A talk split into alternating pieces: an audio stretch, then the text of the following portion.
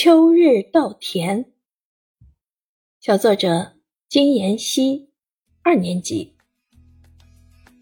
秋天是美好的季节，果子熟了，桂花也香了。前几天我去余杭外婆家玩，看到了一大片一大片金黄色的稻田，一串串饱满的稻穗把稻杆压弯了腰，风儿吹过。稻子就像金色的波浪，随风起伏。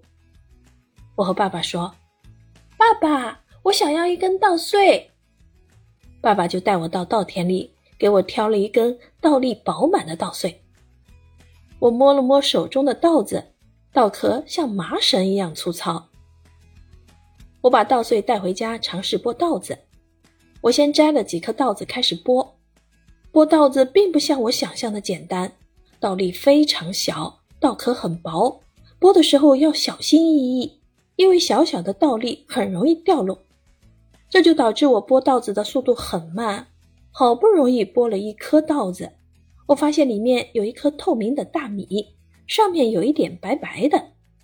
妈妈告诉我，这是大米的胚芽，稻子播种的时候会从这里发芽。我看着这么多稻子，好像看到了明年。把这些稻子播种下去，到了秋天又是满满的收获。接着我又剥了几颗稻子，爸爸说要把这些大米煮成我的晚饭，我马上表示了抗议。如果要剥够我吃的大米，那可太难了。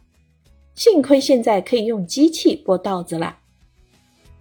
我喜欢秋天，秋天是丰收的季节。